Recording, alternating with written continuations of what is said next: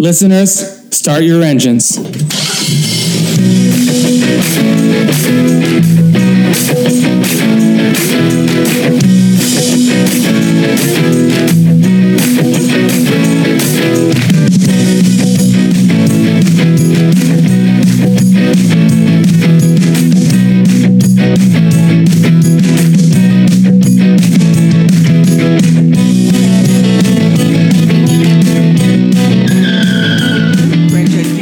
Episode 55. Rob here. On this episode, we're completing our nine part Planet of the Apes mega series with a discussion of 2017's War for the Planet of the Apes. I'm joined by David Rosen of the Piecing It Together podcast to talk about this most recent Andy Serkis led, Matt Reeves directed uh, final installment of the reboot trilogy for Planet of the Apes. And until next year's Kingdom of the Planet of the Apes, the most recent installment in the franchise. As always, you can find more episodes of this show on Apple Podcasts, Spotify, Good Pods, and other podcatchers, as well as crookedtable.com. As I said, you have, uh, if this is your first time joining this mega series, there are eight episodes where we go through 1968's Planet of the Apes, the entire five film original series, the Tim Burton reboot, and uh, all three of these Andy Serkis films. So definitely check those out. Please go ahead and give us a rating and review wherever you're listening to this episode. For now, let's listen to a little bit of the trailer and then jump into our conversation about the final film in our Planet of the Apes mega series, the longest one we've done to date. So, very exciting to finally get to this point. 2017's War for the Planet of the Apes.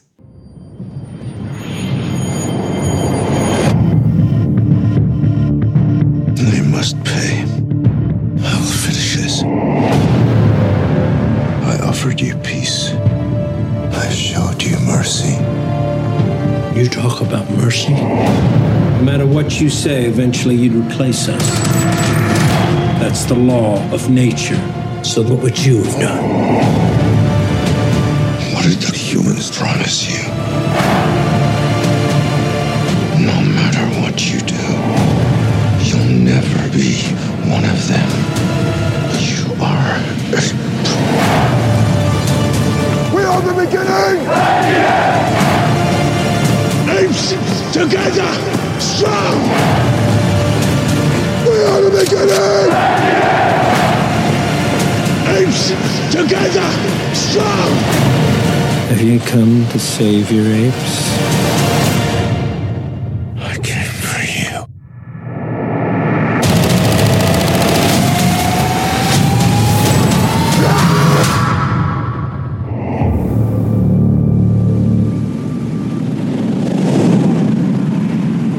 Welcome to Franchise Detours, where we believe no movie series travels in a straight line.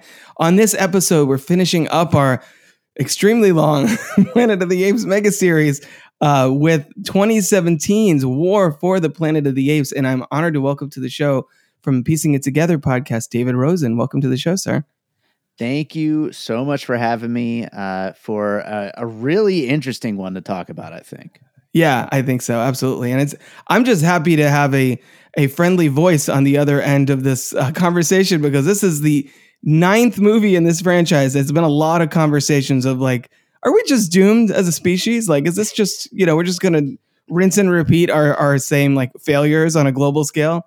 Yeah, Uh, well, so I, we- I may be a I may be a friendly voice, but I do think we're doomed. but that's maybe another conversation to have. So. Well, that's why we that's why we do things like podcasts to keep ourselves keep our yeah keep ourselves distracted from that fact.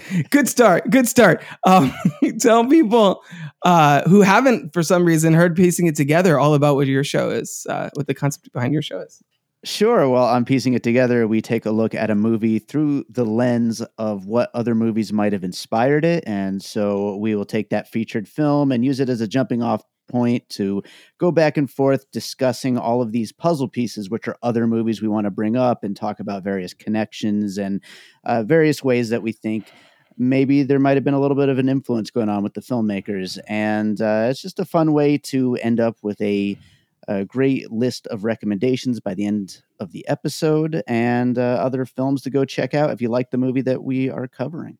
Yeah, as of this recording, I haven't gotten a chance to listen to it, but I think I know you just posted the John Wick Chapter Four uh, Mhm. like mega episode. So I'm definitely excited to check that out. That that will be an interesting one because that franchise draws inspiration from all kinds of genres and uh, you know uh, it's it's a really it's it's it's basically like kind of like the matrix which is one of my favorite movies it's a a Yeah. synthesis of so many different uh, types of storytelling and i think that's that's Absolutely. definitely an interesting one uh, it- since we're talking planet of the apes and we're talking war for the planet of the apes i think it's interesting with this franchise that a lot of these the the recent trilogy the puzzle pieces are mostly the older movies and not just because it's continuous story but because it kind of takes elements from those first five movies and like remixes them and puts applies them in a different way which i think is is pretty interesting. It- when you were watching this movie for this episode were there any like major puzzle pieces outside the planet of the apes franchise that jumped out at you That's a really good question. And it's such a unique film that it's kind of hard to say. I mean, I feel like there's some Western influence in there. um, Yeah, definitely. But a- as we talked a little bit, like before we got on mic, like I haven't seen the original Planet of the Apes sequels in a long time. So there may even be things that I would point to. Uh, if we were like getting into this it, like in in depth and like really getting into puzzle pieces that Mm-hmm. maybe actually were in some of the Planet of the Apes sequels. There's a lot of movie there with, Yeah, with all of yeah, those definitely. sequels, and so there's a lot of themes and a lot of ideas that uh, you know maybe have already been explored within the franchise that I haven't even seen yet. And so uh, I, I think I'm probably gonna have to do the deep dive that you've done at some point. well, we got Kingdom, uh, Kingdom of the Planet of the Apes in 2024. So I, I, yeah, I think a lot of people will be. Hopefully, Disney Plus or Hulu will add the full franchise there because now they're all Fox, so they would be, they would fall in that wheelhouse. I really don't understand why they haven't done that already, but um, Yeah. but yeah, I one one of the ones that jumped out at me watching it this time, especially, and I think it, it did the first time around, uh, was um, Apocalypse Now. Like, there's big Sure. Apocalypse Now energy. I mean, Woody Harrelson's basically playing Colonel Kurtz in this movie and Yeah. shaving his head in certain scenes and everything. It's like Yeah. I, I'm up. sure he would say that too. Like, I I mean, it's- pretty clear. it's uh, it's the most obvious one. Yeah, for sure. if if I could say also like you know I I just you know celebrated five years of doing piecing it together and oh, uh, congratulations. Thank you very much. And uh, yeah, I mean, 2017 was such a big year of movies for me, including War for the Planet of the Apes, which was one of my favorite movies of that year.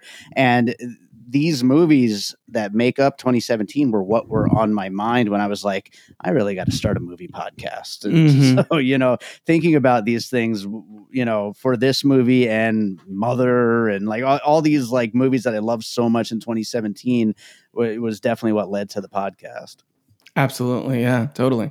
So, what was your entry point for the Planet of the Apes? Did you see the original as a kid first before, or was it the Burton one? Or, or w- give me a little back backdrop, uh, the background of your history with the apes.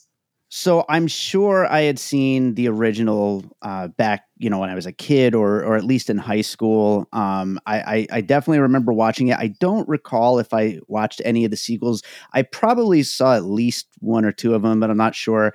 I remember just like everybody else being disappointed with the Tim Burton one. It was just Mm-hmm. A mess, and uh, I haven't seen it since opening weekend.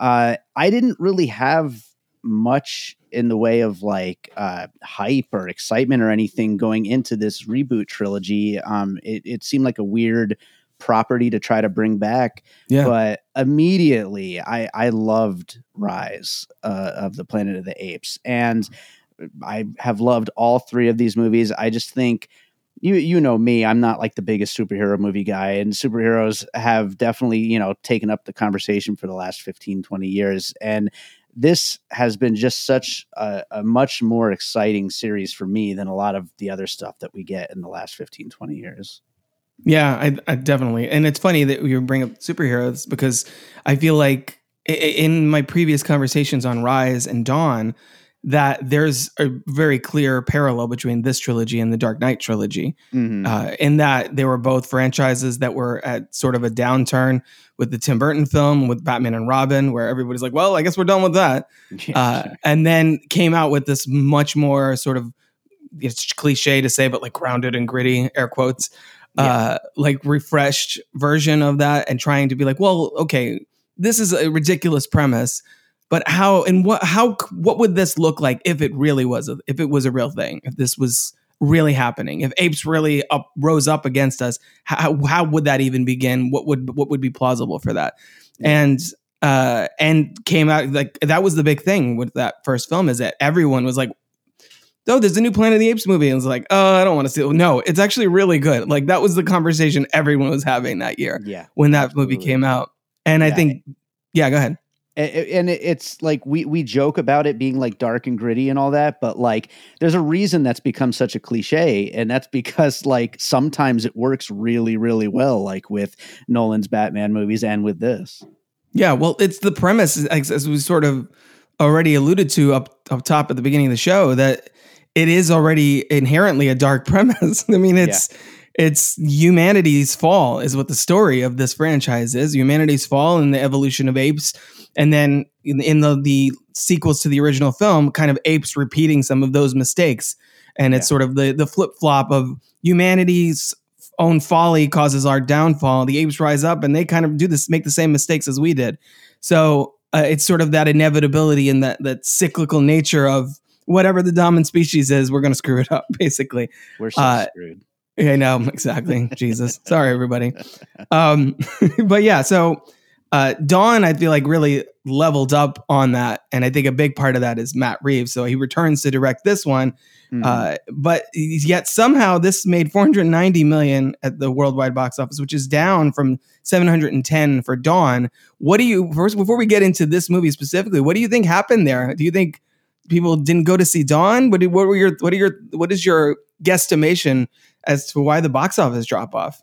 Well, it, it's always hard to say why people didn't show up in the first place, but I do think word of mouth maybe hurt because, uh, spoiler alert, I like I love War for the Planet of the Apes so much. I think this movie is one of the like freshest and most exciting and unique like major blockbuster type movies that we've ever gotten and so that's why I really wanted to join you on this episode.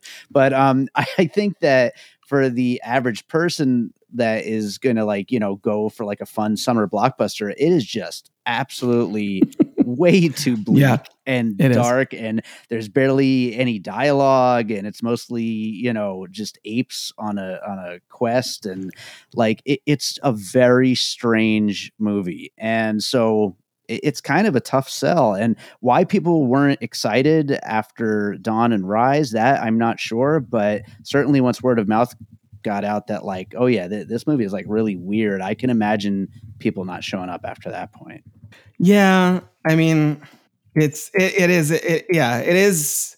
It goes to pretty dark places, which again, that's kind of a hallmark of this franchise.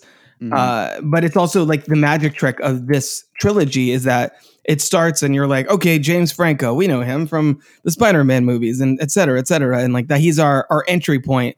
And little by little, you get to this one where it's basically all apes. Your only major uh, human characters are the Colonel, played by Woody Harrelson, who's great in this, by the way, which we'll get to, Sure. and the little girl Nova, who doesn't speak. So uh, everybody else is apes, and it's it's like fully, it's like unequivocally Caesar's movie. It- you know, I think you can. I think Dawn is also, but you could sort of argue where well, Jason Clarke is sort of the joint lead slash like soft co-lead of that film. Yeah. Uh, but this one, it's like it, it's Caesar's story, and it makes no qualms about that. And I think it's it's it's it's the step forward that could only happen with that sort of middle step that Dawn represented. Yeah, absolutely. Like a few years ago when uh, Parasite won Best Picture and Bong Joon Ho made that that speech about you know like there's a whole world of cinema out there. You just have to like you know get past the that little one in subtitle at the bottom. Yeah. I mean, most of this movie is like you know subtitles and non you know speaking. It, it- it's all the apes Sign language, each yeah. and yeah, like that is.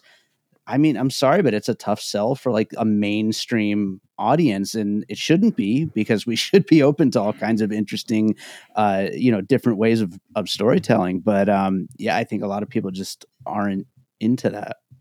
Yeah, and it and it asks it raises different difficult questions too. Where as far as uh, the the apes kind of turning on themselves, you have uh, some of the some of the apes, the Koba's followers, we, as we find out in this movie, are have turned against Caesar and are working with the humans against the apes. And and there's a whole there's a whole kind of going back to the apocalypse now thing. There's a whole sort of war movie dynamic there, where you know they're they're turning against their own kind uh, and joining up with the enemy. There's all that the the helmets that have like things like Monkey Killer and Bedtime for. Bonzo. They call them donkeys. Do you think? What do you think about this? As uh, is this a credible evolution of the human ape dynamic from from Dawn to War? I think so. Yeah, I Yeah, think I it. think uh, yeah, I mean, again, like th- this is going to be a dark conversation because it has to be so, because yeah. of the subject matter. But yeah, I mean, this is where things would go. I think in this dark and realistic, gritty scenario of of the world basically ending. Um, yeah, I, th- I think it's like a totally naturalistic uh, progression of of how people would react to all this going on. Yeah. Yeah. I like how they, at the beginning of this movie, they have the opening text that tells us it's two years after Dawn and it sort of gets us back into the context of this trilogy where, you know, they're saying first there was a rise of, you know, the apes rose up first and then there was a dawn and then now it's leading to war. Like I, it's, it, it, it's an interesting approach that Matt Reeves took to this property in that this is like full on war movie slash kind of biblical epic in a way. Uh, How do you, you know, do you, what are your thoughts on that sort of switch to, in genre? Because it it does feel, even though it's akin to Dawn in a lot of ways, it does have a very different tone and a different arc for uh, for Caesar this time around. Yeah, absolutely. I mean, it is it is a different tone in that it's darker, in that it's this uh, this this quest type movie, and it, it's mostly just them uh, traveling. A lot of the movie is them traveling and Mhm. surviving, and um, you know, a, another thing like kind of uh, akin to that is uh, you know we're talking about like maybe why it didn't do as well. I remember a big part of the conversation around this movie when it came out being the length, which. Uh, Yeah. two hour, two hours and twenty minutes. Doesn't that seem quaint? Now? It really does. Yeah. Like, we just saw a three hour John Wick movie. So yeah. Yeah. Now, now everything is like getting closer to three hours, and like this was like the longest summer blockbuster ever, or something at the time. Like everybody was like complaining about that. So, yeah, I don't know. Maybe that was part of it too. But that does add to the whole scope of the whole thing. Like you said, this is more of an epic than it is just like a straight up action movie or anything. Yeah, it's more reflective, I think, is what is why the length maybe wore some people down is that it's not there there are moments of action, but even when there's moments of action, it's usually it's not thrilling action. It's not like fist pumping. It's you know, uh, the colonel sneaks in and, and kills Caesar's family. It's like that kind of action. It's like, oh no, I don't like that. That leaves a bad taste in my mouth. That's or it's apes turning against apes. You get that scene early on where the gorilla, I forget which one it was. I don't know. I don't think it was winter, but it might have been. But the gorilla is watching all the apes get attacked by the um, by Alpha and Omega, which, by the way, is a callback to Beneath the Planet of the Apes. That was the the nu- spoilers for that movie. The nuclear bomb that the mutants basically are uh, are worshiping. And I know now, having not seen that movie in forever, you're like, wait, what did he just say? And what how is that? How is that in this franchise? It is. It is. Wow. um, uh, yeah, but he's watching the apes get you know get attacked, and it's like this sort of slow motion. Like I think the score even drops out for a moment. Uh, this like senseless death and destruction. Like it's that kind of action. Uh, it's a it's a lot more high stakes kind of um, character driven drama. I Yeah. think, and the, you know they even get the sequence where um, one of the apes I can't remember one of the apes is getting whipped, and and Caesar screams out, "Leave him!" and they're like they're basically torturing Caesar. They're gonna kill Caesar, and then um, oh my god, I'm blanking on everybody's name. Uh, Lake is starts Lake, working. They start working again to kind of it, it very very much sort of like Spartacus vibes. Sure. Yeah, absolutely. There's a, there's a lot of like enslavement going on and, Yeah. and, and torture and like yeah, I mean it, it it's so dark. It- It's incredibly dark, but like it's so well I, I guess like synthesized into this big sci-fi story. Right. Yeah, I think it's um I like what it does for for the evolution of like I said the apes and the humans and their dynamic, but it also gives us a little more, you know, a little more of a big picture perspective as far as the simian flu that started in the first movie. Now it's sort of mutating, and I, I love that we get that element of it. That you know we take another huge step toward the the Planet of the Apes of the original film here. hmm Yeah, absolutely. I, another uh, series that um, you know the the most recent one was at the same time uh, Alien Covenant was Yeah. also trying to like kind of bridge the gap between like this whole prequel series and then making your way to the, the you know what happened in the first one in Alien and uh you know we'll see if that ever gets to happen but but Yeah, I you know. that's another story but but yeah also similarly taking like a incredibly dark direction to get you there and uh Mhm. yeah I, I don't know what that is uh i i love it though Do you see this as a reboot, like com- st- complete start over of the franchise, or do you see this as do you see these as prequels, like incrementally l- working their way up to the original movie, or does this feel like it's kind of a clean slate? It was my understanding that it was supposed to be part of the overall story Mhm. that that it is supposed to be a prequel although where it, it was going to take liberties with it and so Right. like it, it didn't have to be completely beholden to the to the originals but Right. that yes this is like leading towards the events of the original movies and uh you know whether or not all of it would be a part of the future of the story you know that would remain to be seen and of course we've got kingdom coming up so where that's going to fit in if it's going to be a side story or like in between and continuing to bridge that gap uh, it's going to be interesting to see where they go Yeah, because there's, I mean, there's obviously a lot of room for development there.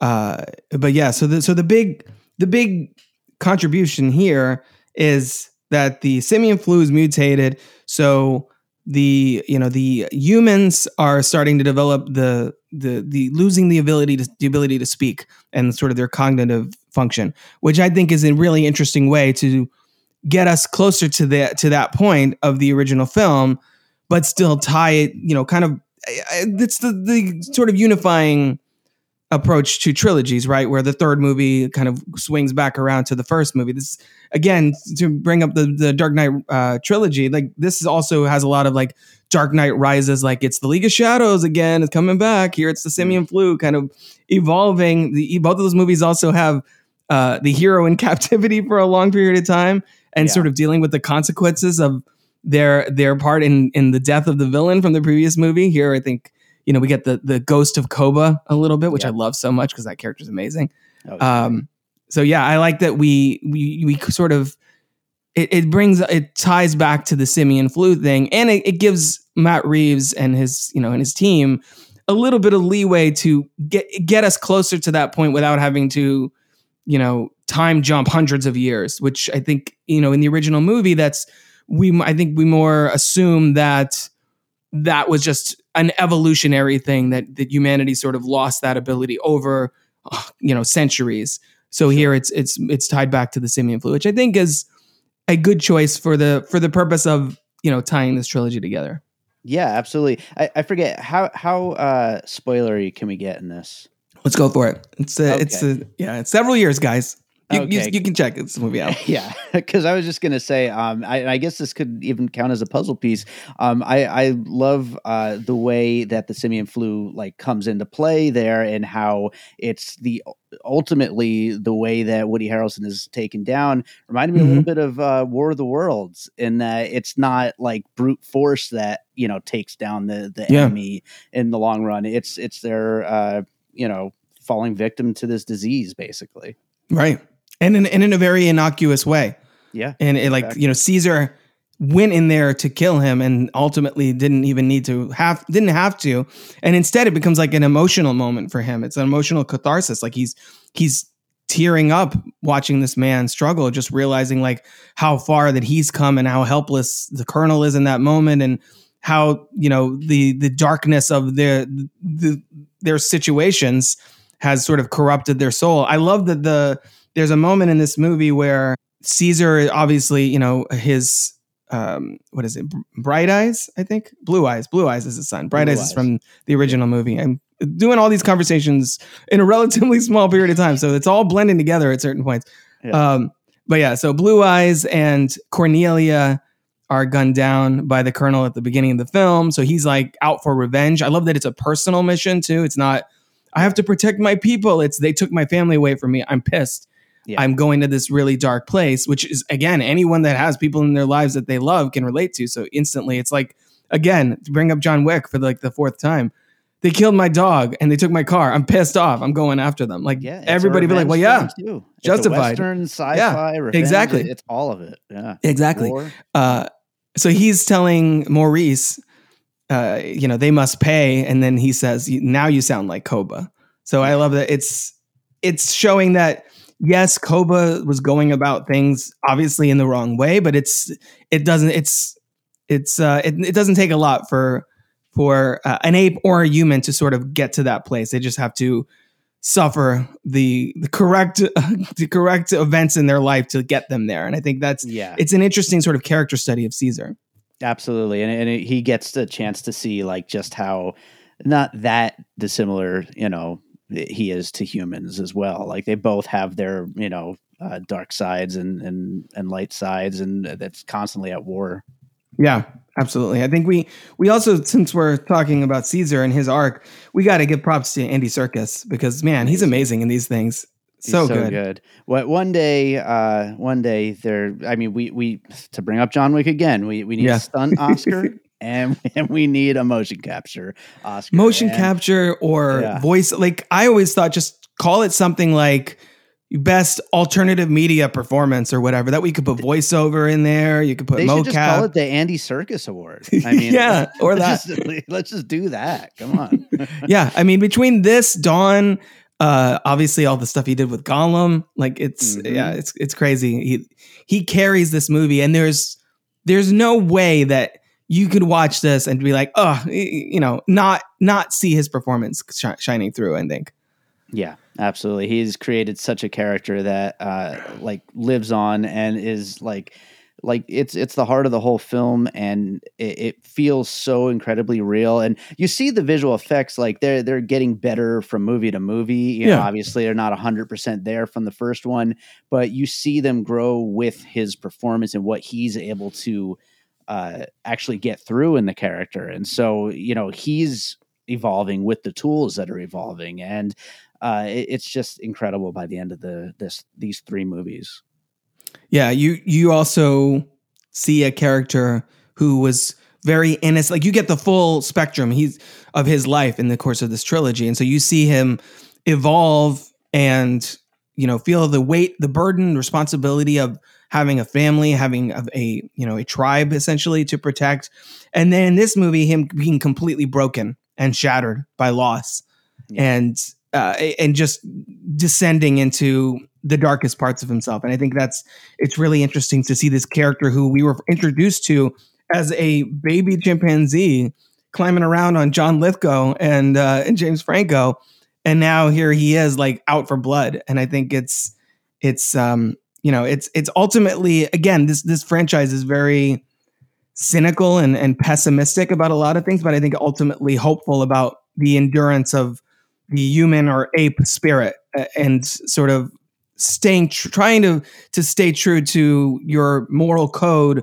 even when you're you know you're going through unbelievable tragedy and stuff so it's Yeah. yeah from a character perspective it's not quite as bleak but from a narrative perspective it definitely you know the, the thematic through line of this trilogy and this franchise is definitely in place Yeah, absolutely. You, you know, while we're talking about visual effects, um, you know, obviously it's hard to talk about visual effects without bringing up Avatar, which Yeah. I, I think, you know, is, I mean, nothing's going to top James Cameron and 10 years and billions of dollars worth of like, you know, d- trying, doing everything he throws into those movies. But um, I, I, I do truly think the best visual effects I've seen in pretty much any movie is towards the beginning of War for the Planet of the Apes when they're first walking into the village and you're Mhm. seeing it uh, from Caesar's point of view, and everybody is just kind of welcoming welcoming him uh, up that like uh, little bridge into their little village. Yeah And it's just it looks so incredible and so real and so uh just just beautifully made that it it's it's really every time I see it, it just really, really gets me every time.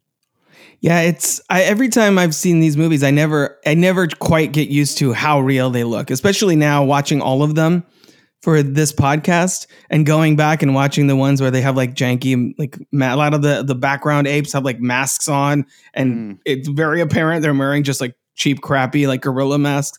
Um, obviously, the the Roddy McDowall, Kim Hunter, those masks, those makeup, the prosthetics hold up pretty well, all things considered. But a lot of the the rest of the apes, not so much. And then to get to here where they look so almost near photorealistic, particularly in this movie. Yeah. It's it it is yeah it is very striking, and the fact that none of these three movies, believe it or not, won best, best visual effects at the Oscars. Like none of these three, which That's I crazy. don't understand. I don't know how that I don't I don't have offhand what did win, but I remember none of them winning, and I I thought that maybe this one would be like you know the Return of the King. They wait till the end of the trilogy and then they finally give it an award. Uh, but no, they didn't do that, and uh, they suck. Another another reason why the Oscars uh, tend to get it wrong very often, more often than not. But this um, series goes strangely under the radar. I I, I don't Yeah. know what it is. Like, and, and I know I remember critics like raving about it when it first came out, but then, like you said, like the box office, it didn't quite do. I mean, it, it was still a major hit, but like it didn't quite do as well as maybe they had hoped. And yeah, it just seems to get forgotten about. Yeah, no, on the on the previous episode, uh my guest uh, Jason from Binge Movies came on to talk about Dawn and both of us were like this is one of the best blockbusters like period in the last decade. Why is no one talking about it? Yeah. W- you know, in the same in the same breath as The Dark Knight and things like that. Like why is Yeah. wh- we all saw it, we all loved it and they were like, "Eh, what else was out there?" And to that point, people were surprised when Matt Reeves was announced as the Batman's director. Like, Yeah. oh, is he going to do a good job? Of course, he's going to do a good Did you job. see his apes movies? Yeah. yeah. What do you what do you think he brings to this property? Because now we've seen him do apes, we've seen him do Batman. What is it about his sensibility that works so well for like revamping these IP? I, I don't know for sure about the revamping part, what it is that he brings, but what I do think he brings just as a filmmaker in general Mm-hmm. is uh, scale and size, but without it being about that. Like Right. wh- when I see like a Denis Villeneuve film, like it, it's about the bigness of it all. Like it's like it's large and that's the point. Whereas with Matt Reeves, it just is, and then there's like a lot more to it. That that's what I that's what I feel about everything that I've seen from him. His films are always like really big, really exciting, and then there's also story and performance and heart and uh, you know everything else that you want out of a film. Yeah, no, that makes sense. I think even just what we've talked about so far, um, you know, the mythology of this franchise hanging in the balance. There's a mythic quality to this, to Planet of the Apes in general, but he really embraces that, I think. And there's the world building is in place, but again, we're following this one ape on this personal mission Yeah. uh, of revenge, and, everything else is just kind of not set dressing because it's integral to his story, but it's it's not. It doesn't get lost in the details. I think it's you know, it, and there's a sort of there's a sort of confidence in that approach to this to this project and to the Batman, where yeah, there's the Riddler, there's the Joker. Spoilers for the Batman. Uh, there's Catwoman. There's you know the Penguin. All the four the four villains from the 1966 Batman movie on screen together in live action for the first time in you know decades. But it's really about Bruce Wayne coming to terms with his parents' death and trying to figure out how to serve the city, how to how to make what what the Batman as a symbol is supposed to be. And that's the point of his story. That's where at the end he's like, "Oh, I'm supposed to be a savior. I'm supposed to be a beacon of hope. I'm not supposed to just beat the crap out of people because that's inspiring the wrong people." Clearly. Mhm. Um, Yeah. So in here, that's Caesar's sort of learns mercy and learns, you know, uh, a a better understanding of what justice is. And I, I think it's it's intriguing to have these two characters sort of on the on this pendulum representing apes and representing humans. And and the movie you know the colonel himself presents them uh, themselves he's like you know custer and you know all these presenting everybody like all these these rivalries throughout history and in different wars and and putting the two of them on that same level i think is really interesting because you have caesar the ape who's becoming more and more human as his story is going on and you have the colonel colonel mccullough the the human who's becoming more and more animalistic and primal and they're sort of meeting in the middle i mean the colonel calls him out on that first time they meet and he's like so emotional that whole thing like Yeah. this, this is war this is per- this is business like just you know get your game face on why are you making it all personal and caesar meanwhile is looking at it from a human perspective you hurt my family you're hurting my people like i, I think that that sort of dichotomy is is really fascinating. Absolutely. Yeah. There, there's a lot of great stuff going on there. And yeah, I mean, just to bring it back to Woody Harrelson, he is so good in this. He's, He uh, he, he really plays like every last, uh, re- every last part of this character is, we see it all. And, you know, he doesn't have like three movies, like he's just introduced in this third Yeah. one, but yet we, we know so much about him. We, we, we get such a clear idea of who this guy was and how he got to the point to basically be the last like battalion you know of humanity Mhm. basically in a way and uh he's just so damn mean and so good in this Yeah, the fact that this movie presents him as he's the big bad the whole time, you just didn't know about it, and we're like, yeah, makes sense. yeah Uh, I'm on board. you know, I, I, I, yeah, that's hard to do in the third movie of a trilogy to be like the villain is someone you've never heard of before, but he's Yeah. the oh, he's yeah, he's the Agent Smith to uh to Caesar. He's the Emperor Palpatine uh to the hero that you've been following the whole time. Yeah, I love that. Somehow uh the Colonel returned, basically. yeah Um, sure. and then you have Nova sort of in the middle, representing kind of that cross section of a human becoming more of like an animal. Uh, you have the whole thing where she's uh, they Nova. She's like Nova ape. Like she's like, am I an ape? Like, am I part of the group? Like, am I accepted, etc. Yeah. Uh, I thought that was really, you know, what do you think that the, the addition of that character brings here, other than obviously a callback to the original film because there's a, a mute woman named Nova in there as well. sure yeah and i mean she's also the setup for how you know they eventually accidentally take down woody harrelson at the end because of her doll but um yeah no I mean, it's also just an interesting uh you know wrench to throw in in uh, caesar's plans of you know making this trek across you know across the these lands to get you know to to the general and uh and take him down. And he has this new thing that he has to kind of worry about. He's reluctant at first but uh maurice is insistent upon it. And uh so yeah i mean it's it's the kind of kind of thing that could have just been like a distraction in a way but i i think she's handled really well. And i think as a callback to the original it's it's a it's an interesting way to throw in a reference point like that Yeah, it's a little bit it's a little bit Newt from Aliens too, though. Which, but Yeah. without the but without you know she does obviously doesn't have any lines, but it brings an outsider in and it gives the apes sort of someone to protect, uh, a liability at times Mhm. as well. Yeah. But there's also, like I said, she she doesn't talk. She's kind of becoming accepted into the the world of the apes, but she also still like cries when Luca gets killed. She she risks her life to go feed Caesar when he's caged.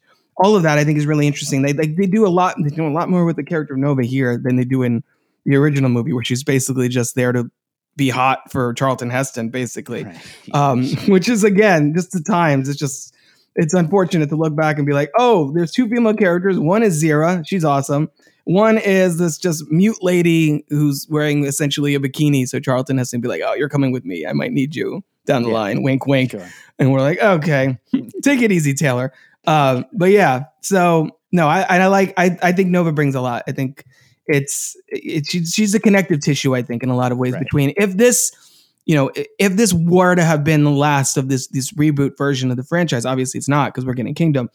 It it felt like a like a connective tissue to the original film. Like, okay, I got it. This goes back to this. It's all we're all good. Um, like you wouldn't have need that. And also Maurice again bonding with another child character.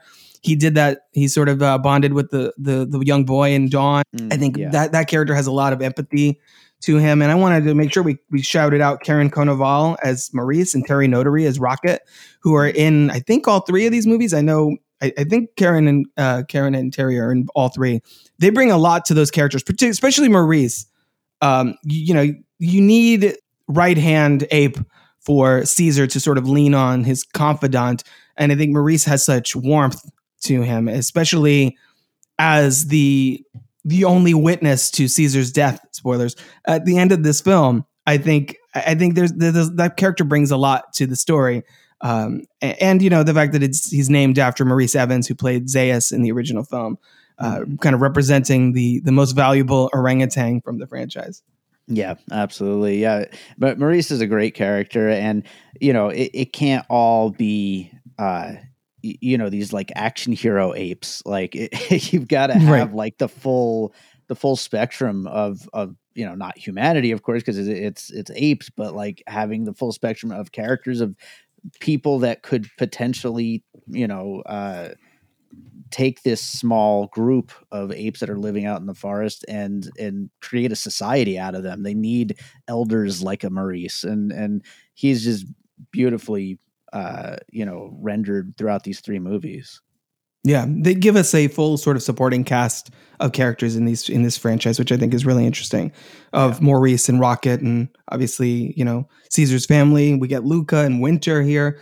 The Ghost of Koba, which I can't believe that they brought Toby Kebbell back for like a couple shots. Amazing. So I'm so glad that they did that because that character leaves such an impression Yeah. uh, in the in the previous two movies. Um, we didn't talk yet about Steve Zahn. We got to talk about Steve Zahn yeah as as bad ape. Maybe bad ape sort of simultaneously i guess supposedly a comic relief character but also one of the saddest parts of this movie at the same time. Yeah. What do, what do you think? Is it was bad ape a worthy addition this late in the franchise? We already talked about uh, nova and the colonel as sort of entering this third part of a, of a trilogy late late in the game. What does bad ape have to do is uh, in this movie and is, does he deserve to be there bad ape rules so yes he deserves to be there he's so Bad Ape should be the lead of the next one. I don't know about that, but um, yeah, he no, he absolutely rules. And you know, I was just saying about like with Maurice, like we need to see that there's a, a wide spectrum of apes that could start this new uh, society. We, we need bad apes in in our our new ape society. We need you know, not everybody is this big leader like uh, like Caesar or Maurice or any of these people. We need Yeah. people like uh, Bad Ape. He's uh, he's a goof and he's uh, he he's just really sweet and kind of a goof, you know, and he's just great. and, and I love how Steve, Steve Zahn plays him. He just really creates such a character, and uh, every every line he gets is just absolutely hilarious. Yeah, he. I think he, he is he is a good addition. I agree with you. Like I think you need that character because one, he's got such a big heart, and he leads them back to the uh, I guess internment camp for the apes that we see that where the colonel's keeping everyone, including Cornelius, little Cornelius, the uh, uh, Caesar's baby. Again, another callback to the original films. Mm. And not only that, not only does he have a plot function, but he also apparently during Dawn, Andy Serkis and probably Matt Reeves were both asked like, so you know, did the did the simian flu, did the the drug, the ALZ, ALZ, I forget the name. There's a long like there's a whole long number for that uh, that Yeah. that drug. Did it affect apes outside of Caesar's sort of uh, you know crew, the the people that were locked up with him in the original in Rise, and Bad Ape is sort of the answer that there are other apes out there who have developed the ability of, to speak. They have developed, you know, higher brain function. They are, you know, they are on Caesar's level. He just hasn't found them yet, basically. So I think it, it with that one character, they open up the world, and again, the mythology so much. We even it also continues the evolution. Now we get apes with clothes, which is another step forward for Mhm. things, and that was sort of, I think, intended to kind of bring them closer and closer to you know where they are in the original movie. I think it, it brings a whole it, it it answers a lot of questions just having Bad Ape show up in the first place, and I think you know it to the point that when when the uh, the army shows up at the end of the movie, like when I saw it the first time, and I'm, I've mentioned this on on when the when uh, this movie came out, I mentioned this on the formerly the Crooked Table podcast because I did do an episode on on it then. Mm. That th- I was expecting that army to be just be an army of apes. Like I was expecting them to take their helmets off, and they were a bunch of apes, and were like, "Hey, we've been looking for you, Caesar," and they didn't do that. Uh, instead, they went a different way, which we'll get to in a second. But I love the idea that we've been following Caesar, and yes, he's this leader and this revolutionary for the apes, but also there's a lot of world out there, and there are a lot of apes that haven't met Caesar, and so maybe th- this his story is sort of just one of many sort of uprisings that's been happening all over the world, and I love that Bad Ape sort of indicates a, a larger world there. Yeah, you're, you're absolutely right. It's it's like this one small little seed of what could also be out there, and if we weren't getting future Planet of the Apes movies, which I mean, you know, of course, it's 21st century movie making. Of course, Yeah. we're getting more. Disney owns it now, so Yeah, you're gonna get a Disney. Plus show about da- about about Bad Ape, Bad Ape probably next. I'm sure, I'm sure, but uh, but if we weren't though, like that would be enough. Where like you just have that seed of an idea of like like uh, there's more out there to be explored, and uh, it's all going to happen whether we see it or not. Yeah, yeah, absolutely. Um, I let's see what else. What else did I want to point out? Uh, I love that you know in this movie the gorillas are used for muscle. We sort of get like that that uh, the the different species of ape kind of finding their niche. Like uh, the the chimpanzees are more the philosophers and the scientists in the original movie, and the orangutans are like the politicians, and the gorillas are like in the army and in the military. I, I love that you're starting to see that kind of already happening at this point in the plot in the plot line. Yeah. Um, we we keep talking about how this movie is so dark and it's you know kind of a bummer to watch at times, and yet there's a whole plot point where they throw their poop, and that that is kind of uh how they how they you know. I guess create a distraction, which I thought was really funny for this movie. Yeah. Um, Did that did that feel tonally aligned to you, or you just oh thank you something a little a little lighter? I, I could use that right about yeah, now. I mean, it certainly didn't bother me. Like it was, it was, it worked really well, and it was Yeah. funny, and like you know, the movie needed a few moments, so uh, you Yeah. got that, and you got Bad apes so that works.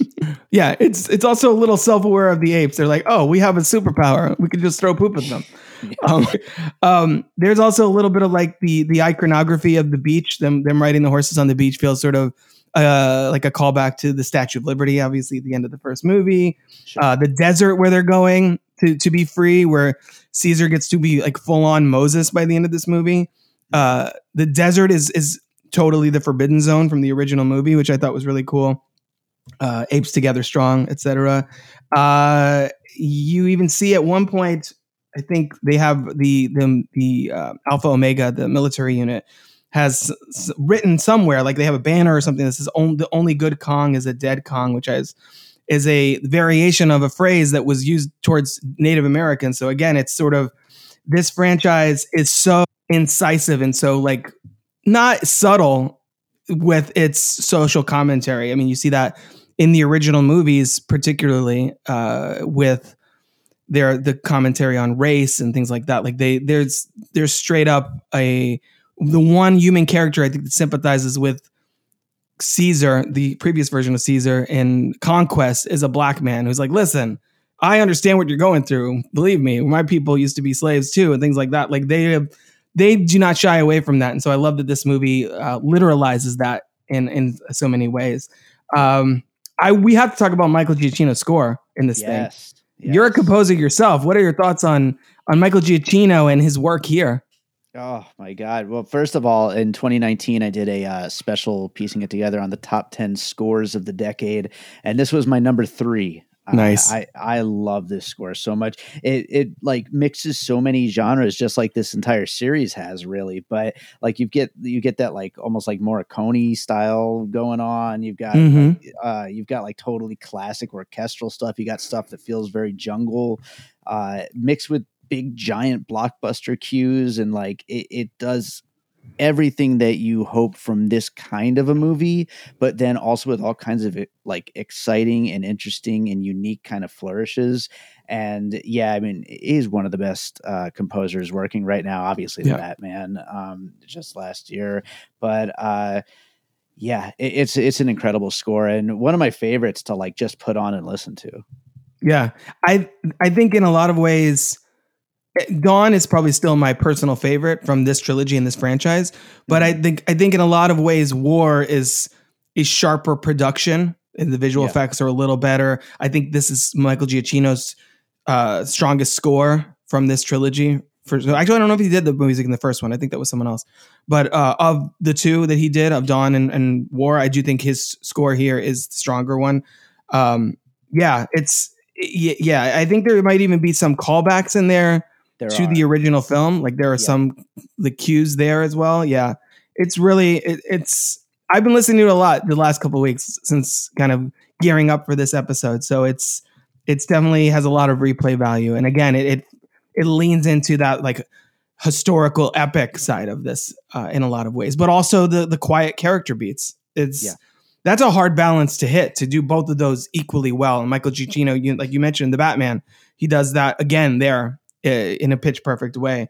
Um, is there anything specifically about this movie that we haven't talked about that you wanted to make sure we mentioned before we before we move on? I mean, I I I, I have one more thing I wanted to say, which is I love that blockbusters are apparently less and less afraid of killing off their heroes. Mm. I think that's pretty ballsy. I, I will not cite a much more recent example, uh, but I guess I, I guess I will bring up the Bond franchise. I'll bring that up. I'll throw that Yeah. out there. Batman almost did it. So like I love that they're getting to the point where where no where even the the top line hero is not safe. I think it, it you know it it adds stakes and it you know it's like one of the silver linings of shared universe storytelling, right? Is that you can kill your main character, but that doesn't mean the studio heads don't have to lose their minds because you can still continue the franchise in that world, just Yeah. with a different character. Um, so I, I appreciate that this movie was willing to go for it. No, that's a, that's a good point, and uh, yeah, not not enough movies nowadays have stakes, especially to bring up superheroes again. Um, Yep. You, you know, it's just that kind of robs the stakes completely when you know we got multiverses and all that crap. So it, Yeah. it's you know definitely makes things diff- uh, difficult. But uh, yeah, I, I think we like hit all the main points that I wanted to get to. I mean, I I can't say enough great things about this movie. Yeah, good stuff. Good stuff. Uh, so, what, in your opinion, what is the legacy of the Planet of the Apes franchise? What does this contribute to cinema? I mean, especially going into now, we're going to be going into the tenth film in this franchise, the fourth in the rebooted uh, version of it. What is the legacy of Planet of the Apes?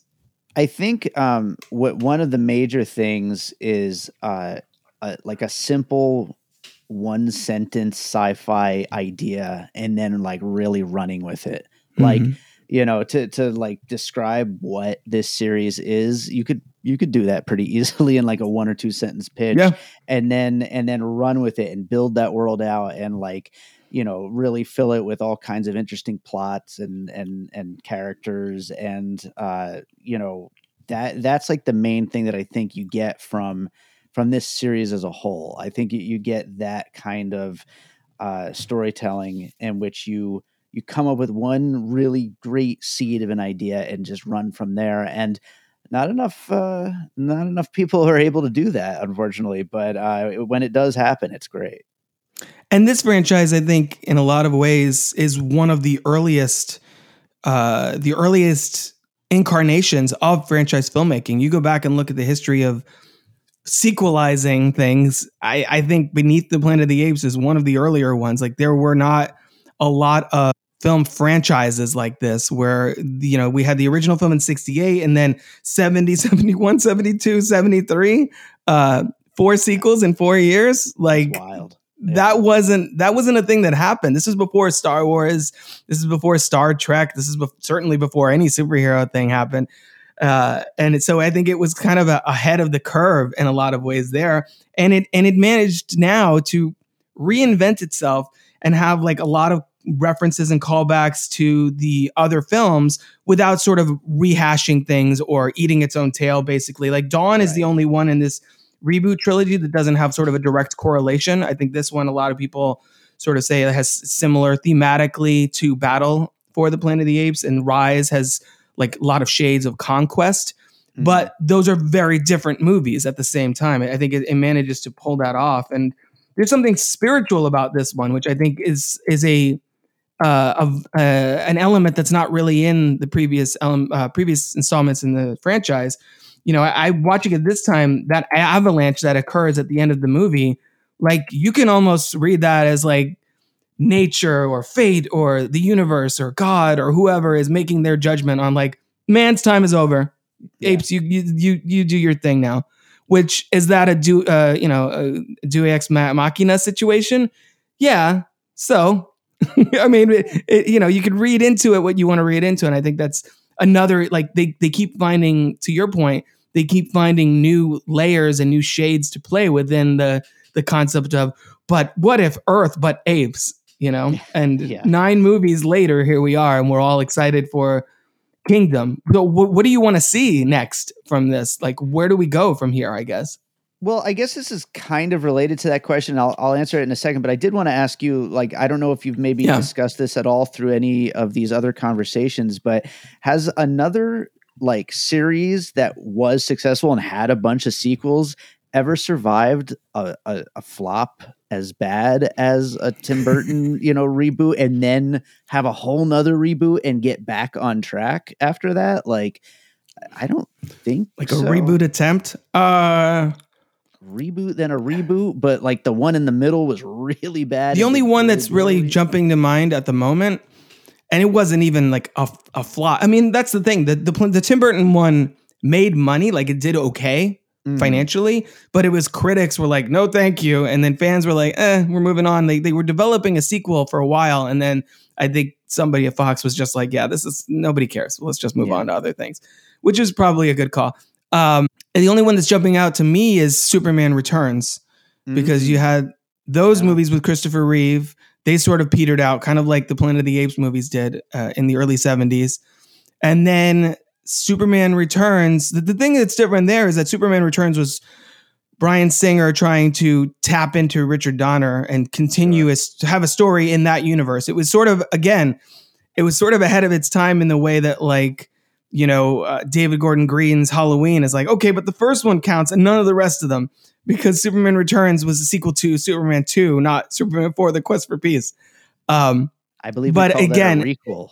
That yeah, yeah, yeah. It was. It's kind of its own. Yeah, it's an anomaly, which is why at some point I'm definitely going to do the, you know, these the, the the original Reeve Superman run and Superman Returns.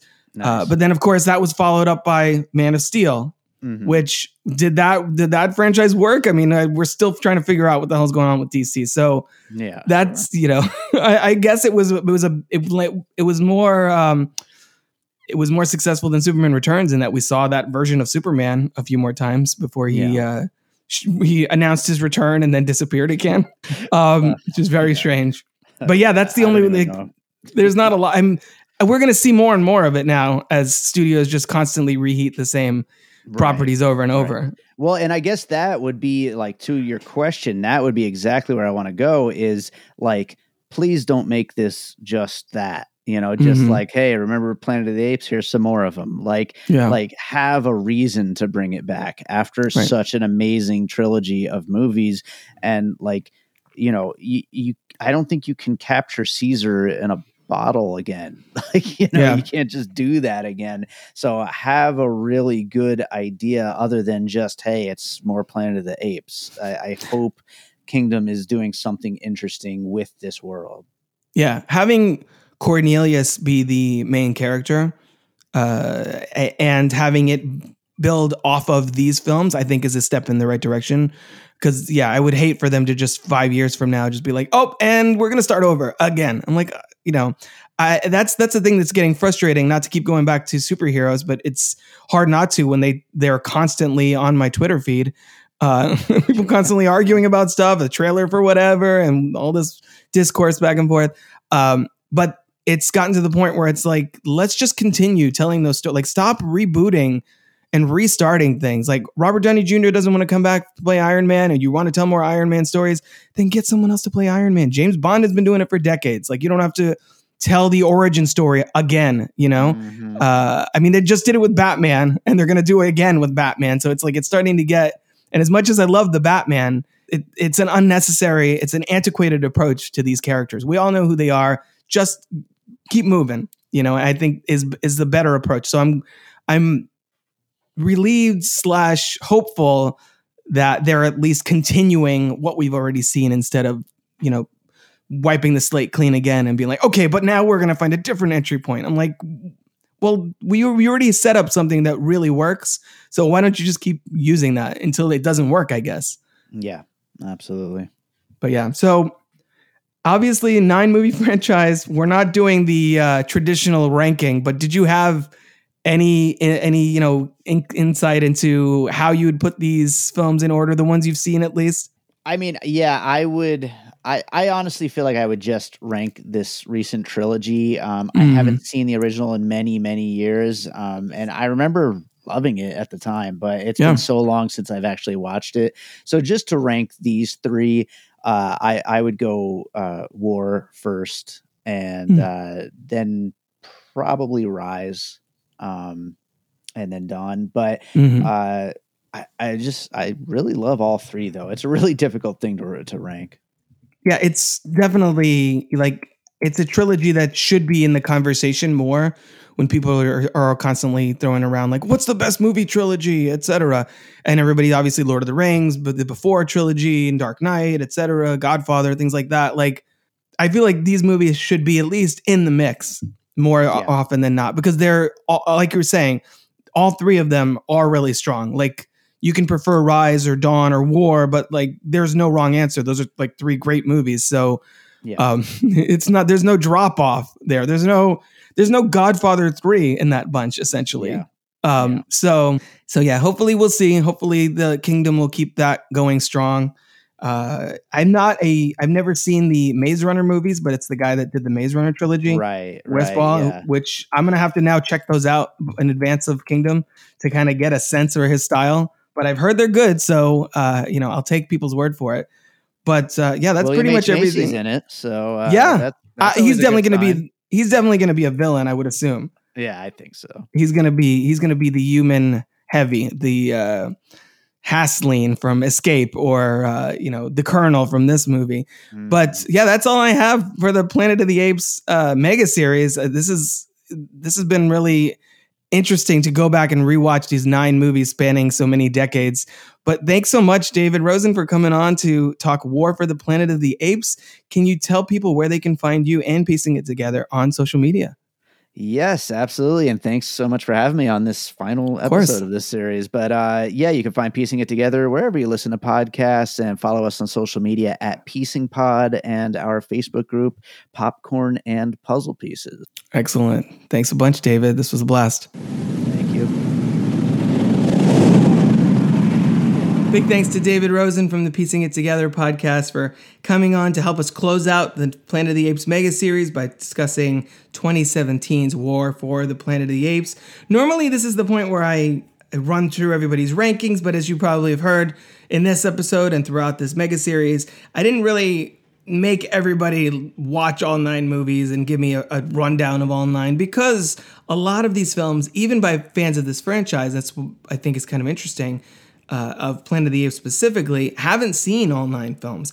At least half of these, I think, are widely underseen, spe- specifically beneath through battle. Uh, I think a lot of people, unless they're really, really hardcore fans of this or had a reason to uh, to catch up with the franchise uh, at some other point, a lot of them haven't even seen those. It's a lot of the original film, uh, the Tim Burton one, and the more recent three. So it's been interesting to kind of see where everybody stands on this. But I did want to take this opportunity to thank everyone that has joined me to talk apes. That big thanks to Thomas Green of Perpetual Cinema came on to talk about the original 1968 film. Jeremiah Stewart of Let's Talk came on, to talk about Beneath the Planet of the Apes. Uh, film critic Sara Michelle Fetters came on to discuss Escape from the Planet of the Apes. Uh, Ryan Luis Rodriguez of One Track Mind came on to discuss, discuss Conquest of the Planet of the Apes. Uh, author and actor John Wegley came on to discuss Battle for the Planet of the Apes. Lauren Knight of That Movie Is Fine came on to discuss the 2001 Tim Burton reimagining, I guess. Uh, film critic Nguyen Lee came on to discuss Rise of the Planet of the Apes. Jason from Binge Movies, as you heard last episode, came on to discuss Dawn of the Planet of the Apes. And then, as you just heard, David Rosen of Piecing It Together came on to discuss War and close it out. So, really, I'm really proud of this group of guests. I'm really proud of the coverage that we did on this franchise. I think it was a really interesting, wide ranging discussion. And I look forward to getting even deeper in the weeds on our next mega series, which will be starting in July. And that is the X Men films. It's the 10th mega series. X is the Roman numeral for 10, as you know. So leaning into that. And it's the 23rd anniversary of the original film we'll be launching. So really, I guess I think I'm trying to will into the universe uh, having Dafne Keen's X23 part of the uh, Marvel Cinematic Universe going forward. So hopefully I can make that happen just by putting it into the uh, into the ether. But yeah, so we'll be taking a a few weeks off from this podcast. Uh, coming back with a couple like late June, early July standalone episodes, and then July 14th, 2023, kicking off with uh, X Men from 2000, and that's already been recorded. So you have uh, that one at least to look forward to. And as of this recording, I'm lining up the uh, the rest of the original trilogy, and then kind of piecing my way through phases of the X Men franchise. So that'll be an interesting ride, an even longer mega series.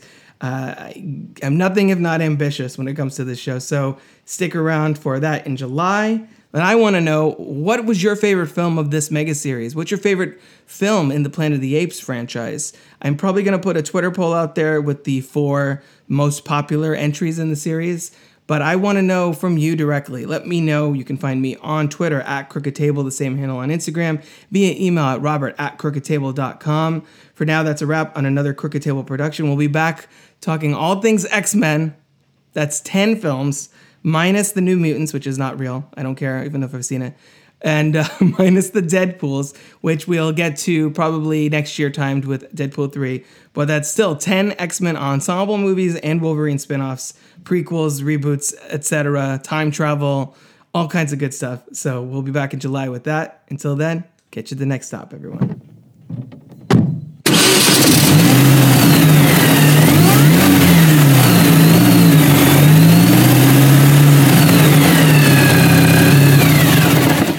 This has been a production of CrookedTable.com. All rights reserved. The